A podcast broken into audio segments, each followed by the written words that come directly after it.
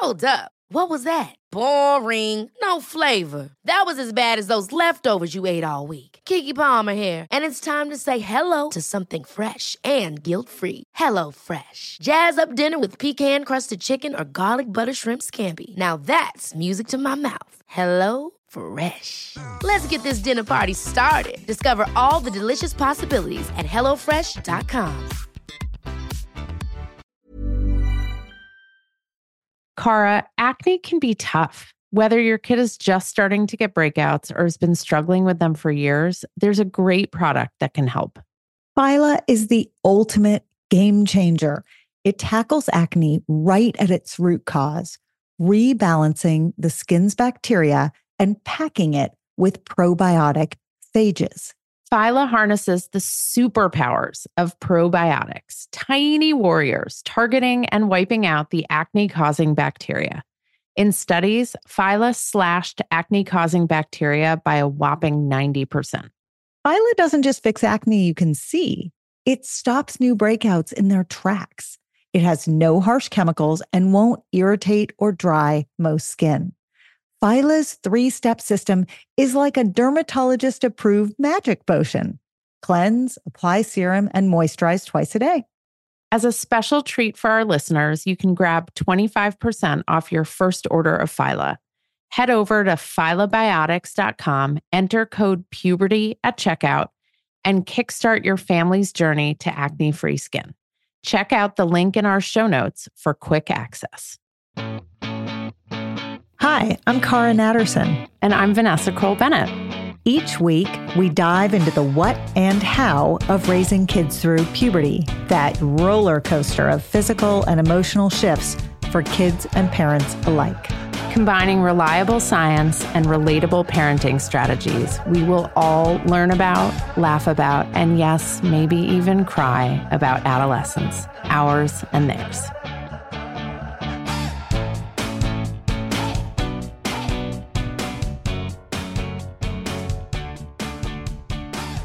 This is a really wonderful episode with Dr. Becky Kennedy, who is the number one New York Times bestselling author of Good Inside. And I have to tell you, the book is so phenomenal and helpful.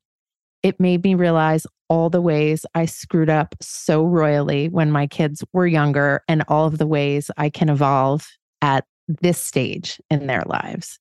You know, when we first invited her onto the podcast, I honestly didn't think it would be super relevant to puberty, to raising tweens and teens, because her advice is often couched in advice offered to people involved in the lives of younger kids. This advice is so deeply relevant. In fact, I think it's actually more relevant in the lives of tweens and teens than it is in the lives of toddlers and young school aged kids we hope you enjoy our conversation with Dr. Becky as much as we enjoyed it. So get out your pen and paper because you are going to want to take notes with this one. Enjoy. Dr. Becky, the foundational truth of your wonderful book, Good Inside, is to relay the belief that all people are good inside, even though sometimes many of us forget it, don't believe it, don't see it. Can you explain to our listeners what that means, what it means to see people as good inside? Yeah. And I think it's like a really, you know, simple set of words, right? 10 letters, something like that.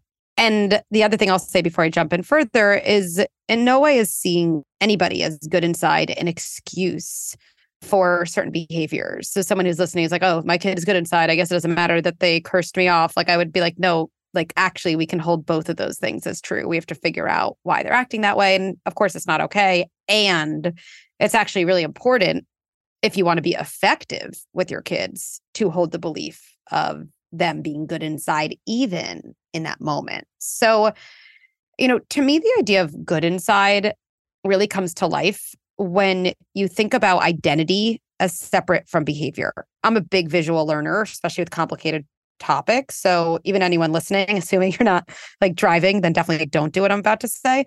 But if you're not driving, like if you put your hands out in front of you, and like my hands right now are separated, and then you just look at one hand and you're like, this is my kid's identity.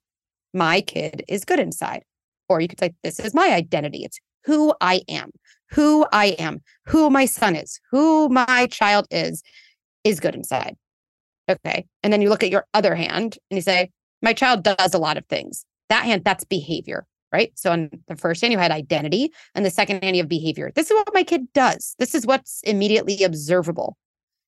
And what my kid does is separate from who my kid is. I can maintain that my kid is good inside, identity, as separate from seeing that they probably have some quote bad behavior. My kid hits, bad behavior. I have a good kid who's hitting. My kid stays out past curfew, bad behavior, still have a good kid. And holding those two things as separate actually allows us to intervene in a way where we kind of maintain a relationship with the child, which is always really important. And it allows us to look at kids from the perspective of helping them build skills, wondering what they're struggling with, instead of really looking at them like they're our enemy. Well, you know, it's incredible because your book and your podcast, the frame is addressing parents and the adults in the lives of younger kids. But I actually think that's a very deceptive frame because every single thing you have described, starting with the good inside concept, applies to people of all ages, frankly, and especially, I would say, doubles down, triples down for adolescents. When Vanessa and I each read your book and kind of went through things separately without talking to each other, the first thing that we said to one another was how we had run the concepts by our own kids, which is something that, quite frankly, we don't do with most books. Most books we read in a vacuum and we're like, oh, guys, I got to read this book for work. Your book applied to our own children who range in age from 12 to 19. And I would say applied almost more to the older kids in our group than to the younger ones because of this concept of holding the two pieces of them and the concept of two things can be true, which I really want to get into that because that to me was everything conceptually. Will you walk through how adults can hold two truths at once and then let's get into it a little bit in terms of tweens and teens who can make it hard for us to hold two truths. They can make a lot of things kind of challenging for yeah. sure. That's one of them. Right. yeah. So, and, and I love what you said. You know, it's interesting. A little while ago, I got a DM from someone just saying, are you a management consultant? I was like, why, why do you think I'm a management consultant? That's like, like, what makes you think that? And they're like, yeah, I didn't think so. But this book was recommended in this like Slack group I'm a part of for management consultants. Wow. So I went to check out your Instagram first. And I was like, I must have been referred to like the wrong person. And I was like, you know what? I am a management consultant. You know, like that's what we're doing with our teens. That's what we're mm-hmm. doing as parents. We are the CEO of our yes. family system. And management consulting is about relationships. Being a parent is about relationships. Everything is about relationships. Right. So I'm going to start yeah. calling myself a management consultant, a poorly, a poorly paid management consultant. exactly. So two things are true. So I would see this over and over in my practice. And, and a lot of times it would be with parents of toddlers, but a lot of times parents of young adults, parents of teens, anything right? Where, you know, it was some version of, oh, my, you know, my kid's the worst. And like, you know, whenever I say clean up your room or whenever I say, you know, they can't have a sleepover tonight because it's a Wednesday and they have school tomorrow, like it's it's ridiculous, right? And I'd say something like about, oh, how your child's having a reaction, something about like their right to have feelings around that. And immediately it was over and over. Parents say, oh, so I can't make those decisions. And I was like, oh, whoa, like somehow one truth collapsed and erased another, right? Or they say, like, why would I let my kid have a sleepover on Wednesday? That doesn't make any sense, right? And the logic of that boundary, which I agree, perfectly logical, somehow erased the fact that their child could have a reaction to it. Maybe even a child has a legitimate reaction. Maybe let's say it's a Wednesday, it's Friday, it doesn't even matter, right? And what I'd hear is, oh, so they're upset, so I have to change my decision or I have a good decision, so they shouldn't be upset. And I was like, there's all of these. I, I just remember saying over my practice, it's as if only one thing can be true. It's as if only you can make a good decision or your child has a right to have feelings. I think this comes from such a long line of the way that, you know, we're all reduced to one thing and it's so hard to hold multiplicity. There's so many reasons. But the idea, and I remember saying this over and over, and it was a light bulb moment. It's like for so many parents, like, wait, what if both things could be equally true? Mhm. That doesn't mean both things get to make decisions in your family. That's not what I'm saying. Again, a decision is different than holding a truth, totally different things. But what if you had the right to tell your child iPad time is over? Okay. And your child had the right to have feelings. And let's go further. If you really separated those things, you could say, wait, I'm allowed to make decisions. My child's allowed to have feelings. Ooh. And also, one doesn't have to influence the other. My good decision doesn't mean my child's not allowed to have feelings, but also my child's feelings don't have to dictate my decisions. I can hold both at once. And to put that like into practice, instead of saying, this is ridiculous, you knew iPad time was over, or instead of saying, oh, okay. And I'm thinking, I just like really don't want to deal with my 10 year old's meltdown right now. Fine, 10 more minutes. Okay.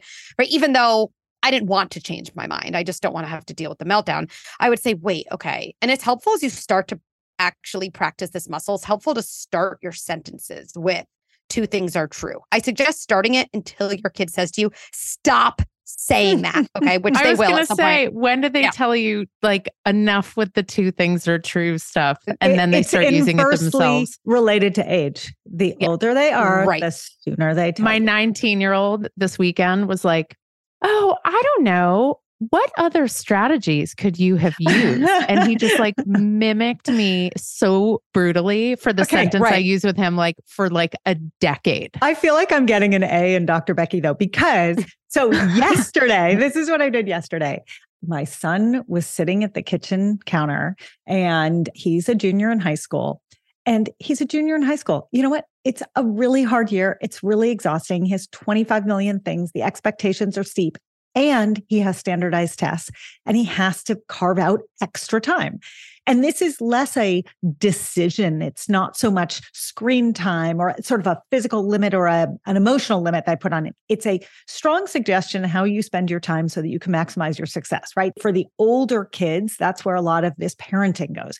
And so I have had many a time over the last few weeks where I have tried to say to him, Hey, why don't you put your phone down and instead dedicate that wasted time to reviewing for this test? Because then it will be over right? And he hasn't been able to hear that. So, you know what I did? I said to him yesterday, two things are true. I literally, I said, you have so much going on in your life junior year, and it's really hard. And I see it. And I appreciate how hard you're working on everything. And also, I know that if you review more for this test, that you're going to be able to put it in your rear view mirror and be done with it sooner. And so help me, tell me if I got the second part right. Help me then get you to the place where you can feel good about the decisions you're making for how you're spending your time. And if your decision is that you need more downtime because you're so fried, then I know those two things to be true. I know I'm right and how I feel. And I know there are probably going to be consequences, but I'm going to kind of hand that over to you a little bit. But you have to see my truth too, which is if you just push through tiny bit more right now, probably the outcome will be a little bit different. And he, first time, was able to say, Okay, I hear you. He didn't necessarily agree, but he heard. me. Yeah. So, I mean, it's so beautiful. There's so many things you're doing there. First of all, I think, uh, you know, another thing I think a lot about is, again, the image of when you're talking to your kid or your partner or someone at work when there's a conflict, which there often is with teenagers, right? Or tweens. So, to ask yourself the way I'm thinking about this and the language I'm about to use, does it feel more like I'm looking at my kid at the other side of the table and I'm looking at my kid as the problem? Or does it feel like me and my kid, and I'm going to cry, like are sitting on the same side Mm. of the table and together we are looking at a problem? And Mm. I think in a marriage, in your kids, in a partnership of any type, in relationship at work, no intervention should happen until you can get yourself from the first perspective to the second perspective. And I think, Cara, that's that's exactly what you did, right? He's like, oh, my mom's on my team. right? Like, oh, now because what happens in the alternative, right? And and the reason two things are true is so powerful, right? I mean, think about if a partner was like, I want to go to Italian food tonight, and you're like, I want sushi tonight. Okay, that's it, right? If they said to you, Well, I want Italian, think about how that feels. Versus they said, Oh, two things are true. You want sushi and I want Italian.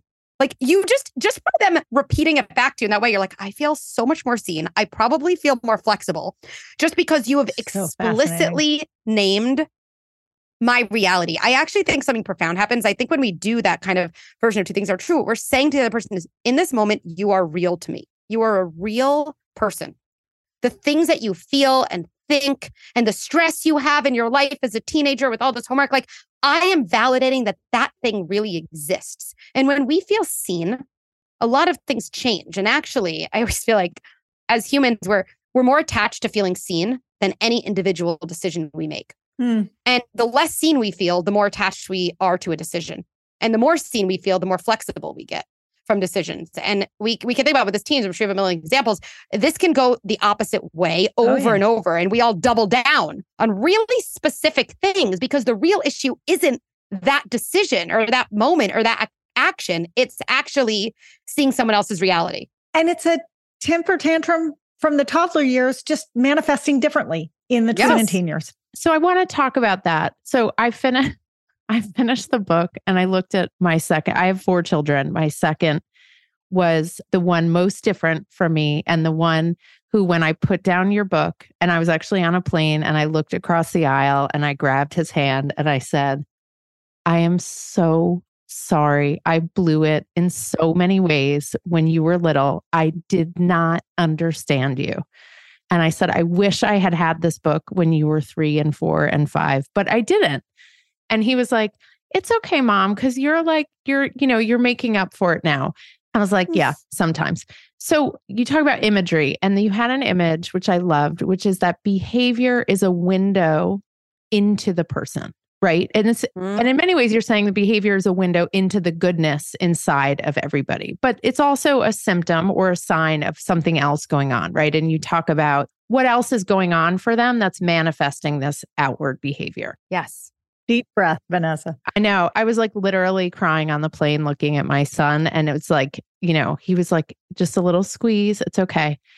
The outward behavior of teenagers, akin, Cara, to what you just said about a temper tantrum, right? They have their own versions of temper tantrums. Becky, frame for us what it is we, when they're silent or surly or unkind or explosive, frame for us what it is we say to ourselves in those moments when all we want to do is just, you know, lose it. You love mantras, you use mantras. What's going on in our own minds when we are in that situation? So, a couple things. So, first of all, for everyone listening, don't think that I do these things with my own children. Lest you be fooled. Don't please, please, please. My husband's always like, he is sometimes he'll see me so triggered with my older son at times, and he's like, Girl, you got to take Dr. Becky's trigger workshop. Like, you really need some of those strategies. Like, you know, and I'm like, I do. I really do. You know, Cobbler's I'm children. Cobbler's Oh, children. totally. Yes. And you're Yes. like, and by the way, you got to stop calling me girl. Yeah, I know. he actually he would never say that. I was just getting into character. I just was, you know, having a creative artistic moment.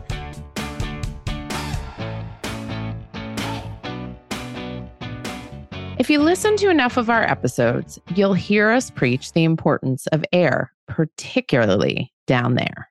Airing out body parts reduces sweatiness, stinkiness, and skin irritation. And it feels amazing to air it all out after a long day in tight, sweaty clothes. which is why we created the Oom Short. Super soft, lightweight with wide legs and a low crotch. All help airflow. Designed for all genders in all sizes, literally down to kids extra small and up to men's extra large. Everyone who wears them tells us they've never been so comfy. Get your shorts at myoomla.com. Vanessa, we literally have three minutes to eat lunch every day. I am not joking. And the challenge is how to make it delicious and healthy and still fit into that tiny window. Our answer is Factor's ready to eat meals. They have been a godsend. We throw our factor meals in the microwave. It takes two minutes and out comes a gorgeous, fresh, never frozen meal. We both love the tamale vegetarian one. It's delish. There's a ton of options every week. There's 60 add-ons, breakfast, snacks, beverages. I love doing the wellness shots with my kids. They think it's hilarious and I know they're getting vitamins and minerals in their bodies. So get meals on your table or at your desk in 2 minutes or less. Factor meals eliminate the hassle of prepping, cooking, and cleaning. You can customize with flexibility to get as much or as little as you need, and you can press pause or reschedule depending upon your lifestyle. So to order, go to factormeals.com slash puberty50 and use the code puberty50 to get 50% off your first box plus 20% off your next box. That code is puberty50 at factormeals.com slash puberty50 to get 50% off your first box, 20% off your next box. And I am going to go do that right now because I need more factor meals in my refrigerator. Cara, lately I have been lying awake at night. I'm physically exhausted, but I can't sleep because my mind is so wired with everything going on between work and my family. So I've added magnesium breakthrough to my nightly routine, and it actually helps calm my mind. It helps me get better sleep, and I wake up feeling better rested. I'm less cranky, and I'm more patient with my family and with you. Oh, I've noticed. and it's because, unlike other magnesium supplements that might give one or two formulations of magnesium, Magnesium Breakthrough has seven. That's why you're sleeping so well and waking up refreshed. Now, dietary supplementation is always best, Vanessa. So that means eating your minerals and vitamins is the best way to get them in. But if you can't or you don't get enough, Magnesium Breakthrough is the way to go. It can also help digestion, though too much helps your digestion too much, which is not a good thing. It can support muscle recovery. So bye bye, Charlie horses. And it helps build dense bones, which is especially important for women approaching and in menopause. We have an exclusive offer for our listeners. You can go to bioptimizers.com slash puberty, B-I-O-P-T-I-M-I-Z-E-R-S dot com slash puberty and you can use the code puberty10 during checkout to save 10%. That promo code is puberty10 at bioptimizers.com slash puberty. Your body and brain and family and business partner will thank you. Cara, my kids love Magic Spoon cereal, and even though it's cereal, they actually love it as a homework snack. The variety pack has four flavors cocoa, fruity, frosted, and peanut butter, and fruity is the favorite flavor in my house. Now, this pack has zero grams of sugar, between 13 and 14 grams of protein, and between four and five grams of net carbs per serving. It's made with wholesome ingredients, no artificial flavors or dyes, and it's high in protein, gluten free, grain free, and soy free. So, a great choice, Vanessa. You can go to magicspoon.com slash puberty to grab a variety pack and try it today. And be sure to use our, you guessed it, promo code puberty at checkout to save $5 off your order. And Magic Spoon is so confident you're going to love their product. It's backed with a 100% happiness guarantee. So if you don't like it for any reason, they will refund your money. No questions asked. They do not want you to send their cereal back to them. Try a bowl of Magic Spoon cereal today at magicspoon.com slash puberty and use the code puberty to save $5. So we're all acknowledging that we yes. both give advice and screw up on a maybe minute to minute basis, if not a daily basis. But For we're sure. really good at helping yes. other people navigate their stuff. Totally. So it's way easier to do that. I'm the mm-hmm. one in the screw up seat. You're the one giving guidance. I think Perfect. we need to like add that to your cute phrases in the book, the screw up seat.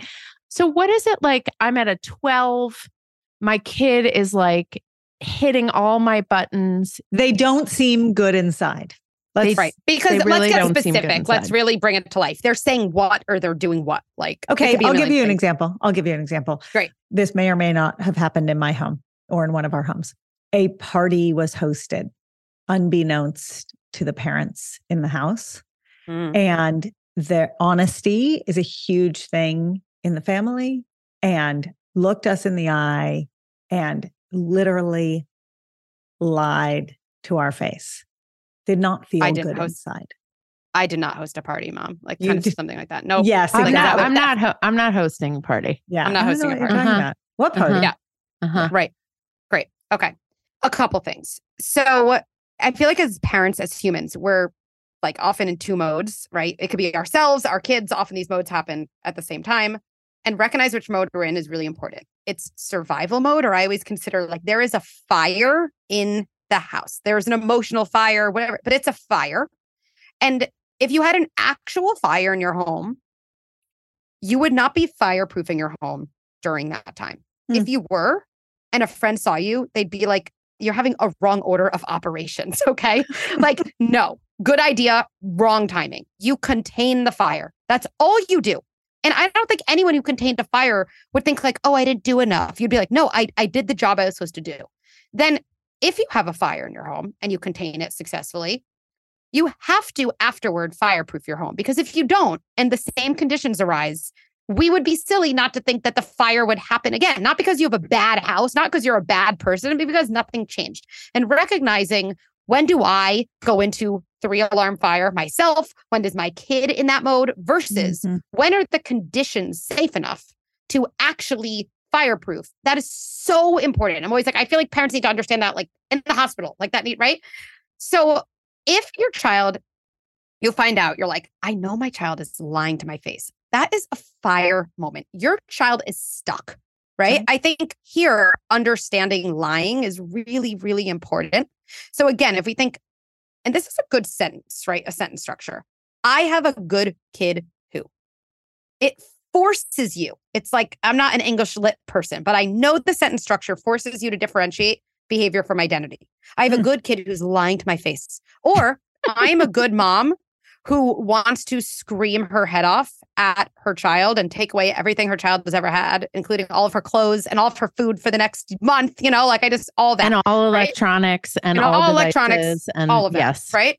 So in that moment, what I would say to a parent, the best thing a parent could do is just some version of like, whoa, something's going on right now that does not feel good. And we both need some time apart. Or we both need to cool off right now. I don't think anything good is going to happen from continuing this conversation because hear me out. I know you hosted a party. You're looking at me telling you didn't host a party. And I'm not even going to get into the details because what I know is things aren't good enough between us to have a productive conversation. So, and that's what I would say, even though it would kill some of us to say this, I know I love you. You're a good kid. This moment does not feel good, probably to either of us. And I know we're going to figure it out, just not right now. Okay. That is amazing advice. I just want to say it again because sometimes people say, I love you, but I don't like you. That is not a comfortable sentence for me ever. But I love you. You're a good kid, but this moment doesn't feel good. To either of us. Total to either of us To is a either of us. totally, tonally different. It is a mm. wonderful approach. Can I ask a follow up question? Yeah. So, is there a time limit on when you can come back? Like, let's say it's taking a while. I mean, developmentally, that time limit would be different for Sure. a five year old than for a 10 year old, than for a Well, I think the coming back, this relates to like, first of all, we have to recognize like what's triggered inside me at this moment. Is Mhm. it, oh, what's wrong with me as a parent that I let this happen? Or why would my kid lie to me? Is it like I'm blaming my kid? Am I blaming myself? And was I a kid who lied and got in trouble a lot? Right. And I'm like, oh, the last thing I wanted is to have a kid who lies to me. Like, I, we all have our own stories, but like that needs to be attended to. So our past doesn't flow into our present, right? We can Right. at least differentiate them. So that is what we would need to do to come back. I'd also say, and I know this is a hard pill to swallow, until you can get in to the mode of this is actually me and my kid against the problem of lying, mm-hmm. you mm. shouldn't talk to your kid. And someone's Yeah. like, well, that might take me a while. Well, then you have to be creative and figure it out. But as long as you go to your kid from the perspective of what is wrong with you, or even the way, like, and I could be good at this too, like you just say it more from a place of like guilt inducing, like, I have like made it really easy for you to tell me the truth. And like, why wouldn't you do that? You know, or like, I don't know, something like that. You know, it's like, oh, now it's like an indictment on like, am I not a good parent? You know, and my It's kid's all about like, you. what the f-? you know, like, you know, like, aren't you So, the adult? Have you So been living? Have you been living in my house? You're- Because now I'm like under the desk. Are you living in Vanessa's soul? Like you have to understand. I I was listening to Good Inside on audiobook, and there are so many times when you get into character because you're reading your own audiobook, and it's like listening to Vanessa because you guys literally you're the same. You have your sisters from another mister. Is that what it is? Amazing. Okay, anyways, um, okay, I want to go to a slightly different place with all Yeah. of this because constantly through this conversation, what has been pinging in my brain is drug and alcohol use. And I know it doesn't seem super connected, but it feels to me very connected, which is it can be very hard for parents who have kids that are experimenting with drugs and alcohol to hold two things to be true, to see their kid as good inside, to be on the same side of the table with their kids, because the list of things is long that parents can feel, but the top of the list feels fairly consistent. The top of the list is either I've failed because I haven't convinced my kid to delay their experimentation until their brain is fully mature. Okay, that's one. So that's a very selfish, sort of narcissistic, I have failed. And then the other is I can't talk to my kid about this because I don't relate or I relate too much. Either it was me when I was younger or I don't understand this kid. And either way, by the time I'm ready to circle back, okay, I don't know how to circle back and how to set limits and create structure in the relationship. And I would say when I wear my pediatrician hat, the most common issue that I see develop between adults and kids who are experimenting with drugs and alcohol is that second issue where this gap emerges and parents don't know how to keep their kids connected to them, but also kind of set those limits and create some structure and make them you constantly refer in all of your materials to safety. We constantly refer to safety. It's all about keeping your kids safe but this one feels hard. Can you walk through a little bit in the world of a kid drinking smoking taking someone else's prescription medicine what might be some approaches that parents can use? Yeah. I mean, this topic is so nuanced, right? And I, you know, I think one of the things that happens is like any behavior, right? So it's drug use or I don't know, or symptom like anxiety, depression, like those are again behaviors on the surface. Those are symptoms, but everyone's, uh, you know, story about why they're kind of turning to those behaviors or symptoms is actually a little bit different. And Mhm. understanding what our kids are looking for and getting out of certain things and why they're turning to those things is really important. I think that this is like broad ranging, right? So, uh, you know, recently in our community, uh, someone had a, it was a powerful post, it had a long thread of like, my kid is friends with people who are really mean to her. Like, they make her like bring candy to like keeping friends with her. They like, you know, and she's desperate. Like, and I'm like, uh, you know, I don't know, where's her? You know, we have to understand what that girl gets from those friendships before we do anything to try to create some dissonance and move away from those moments. She must be getting something, right? And it's the same thing actually with drugs and alcohol, right? So there's a range, right? Like, you know, eh, not all drug and alcohol use is the same. Not all drugs are the same, right? Like use, frequency, reason, reliance, experimentation. There's so many trying. There's a million different things. All that could be lumped together. But I think first, let's just like look at them more on a scale. Yep. And what I would say to parents, if they're like, my kid is getting drunk like every weekend, my kid, yes, is turning to prescription pain. Why? Why is your kid turning to prescription pain meds? And let me be clear one of the answers, and I have a whole list that could be. I promise you, not in the list is you're a bad parent. It's actually like, I, I I don't think Right. that. I often say to parents, like, when kids are struggling, and I think that's an important word, when we see kids using drugs or, you know, kids hitting people, missing school, whatever the behavior is, everything we see through the lens of like, what is wrong with my kid? We could see through the lens of, I'm going to cry. Like, my kid is really struggling. Hmm. And as soon as you say it, like, wow, my kid must be really struggling with something to be taking his friend's Xanax and like popping Hmm. it to go get an illegal prescription. And wow, it softens you enough. And again, two things are true. People are like, oh, so it's okay. Nobody said it's okay. But this is like, so it's okay. They're taking drugs. It's not okay or not okay. It just is. Like if I dropped a glass and it broke, is it Mhm. okay the glass broke? Is it not okay? I, I don't even, th- I just think it's the wrong question. It happened.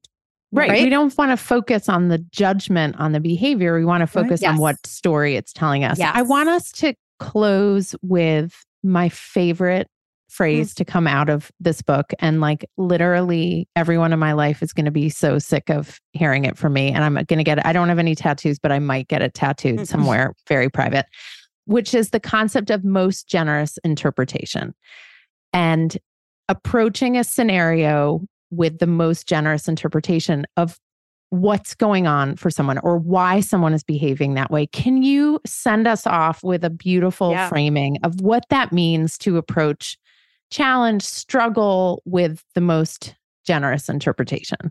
Yeah. And I think that idea is representative of how I think in general, and not in the specific concept, but to me, ideas that don't have an actionable strategy are not ideas I feel comfortable putting out in the world. Cause I just like, I'm so used to being at conference. I'm like, that's an amazing idea. But like, okay, like, what do I do? What do I do? And we always talk about it at the team, like, whenever we put out ideas or a new workshop, it's like, okay, if, if someone doesn't know what to do after, like, keep iterating, you know? so the idea my kid is good inside, right? Okay, uh, identity separate from behavior, seeing them on the same team. Like those are all I think really powerful ideas and can shift things. But to me, I'm like, but what's like an actionable strategy that allows those ideas to come to life? And I think asking yourself the question, which is the skill and a question you have to ask yourself post facto. We can't do it in the moment. We're often too triggered. So start at night. Okay, so my kid lied to my face. What is my most generous interpretation of why my kid lied? My kid, you know, was a straight A student and now they're barely getting, you know, passing grades. Okay. If you're like most humans, you can come up with the least generous interpretation. Oh, really, easily. Really quickly. My kid's lazy. My kid doesn't respect me. My kid is just like a rude, obnoxious, entitled teenager. You're like, I have a whole list. Those come really easily. Right. and so it's a new muscle to work. So, what's the most generous interpretation? And often the word struggling comes up. Right. So, why would my kid lie to me? I often, if I can't find an MG, I call it an MGI, I'll say to myself, well, what would make me do something like that Right. in similar situations? And I think any adult who says, I would never, I, I say, I call bullshit on that. Whatever the thing That's is, I call bullshit. We all could do a lot of things under a lot of scenarios, right? We're all doing the best we can with the resources we have available in that moment. And if we don't have resources, a lot of us would do a lot of bad things. Uh, me too. So why would my kid lie to my face? Well, if I was with my husband, what would make me lie to his face? I'd be really scared of his reaction. I feel like I'd get a look of, you're the worst, or I can't believe you would do that, or essentially shaming me, right? Whether he would or not, if I imagined he would, I would lie to just preserve my good feelings. right. That would make me think, like, oh, I wonder what my son thought would happen if he told me, yeah, I did host a party. Now, that doesn't mean I'm making it okay to host a party. We do this weird thing where it's like, if I explore that with him, it's like I'm okay. Like, it's the nastiest view of human behavior. Like, if I wasn't in a good place with my husband and he was like, Whoa, you've been really short with me. And like, it's really not okay how you're talking to me, but also something must be going on. And I care more about what's really going on for you than how those words happen to come out of your mouth. So let's cool off and talk about it. I just can't imagine. I'd be like, oh, he's really telling me it's okay to talk to him rudely. It's so nasty. It is so nasty. It is so the opposite of seeing people as good. And so asking yourself that question, I really think this would be a whole nother topic, but like I think a lot about the concept of parental fitness that like we know with fitness, it's not about going to the gym one time. It's not about like it's like you end up just, you know, doing small things on a relatively regular basis. And like that's how you really build your muscles. And I think a great way to build kind of parental fitness is just asking yourself that question, like three nights a week, two nights a week. Like, let me think about something today with my kid that felt really bad. And then let me just ask myself, okay, what is my most generous interpretation of that behavior? it's addictive. It is Addictive. addictive. I literally can't stop doing it now. I did get stumped in one scenario, but it wasn't with my kid. It was with another adult. And- which is, you know, trickier. It can be, yes. trickier. yes, yes. So I I want people to read this book. It is really spectacular. It's accessible. It's smart. It feels very real and honest. You put yourself in there with the reader in a really authentic way, which I'm super grateful for. I'm like, oh, come sit with me on my worry bench because you're right next to me with all of mm-hmm. these. I won't call them parenting fails. You must have a cute term for it's not parenting fails. It's some other version of screwing up that makes it sound better. Learning moments. Learning moments. Yes. Moments for I- expansion. I Expansion. have lots of lots of learning moments We expand every day over here. Exactly. Puberty endlessly. yes. Please come back and visit us. This was so great, and we're so grateful. you. Well, thank you both so much. And yeah, looking forward to connecting soon. Thank you, Dr. Becky. Thanks so much for listening. You can follow us anywhere you get your podcasts or check out our Instagram at the Puberty Podcast. If you have questions or stories to share, email us at thepubertypodcast at gmail.com. And for more puberty info, check out myoomla.com or dynamogirl.com. Bye.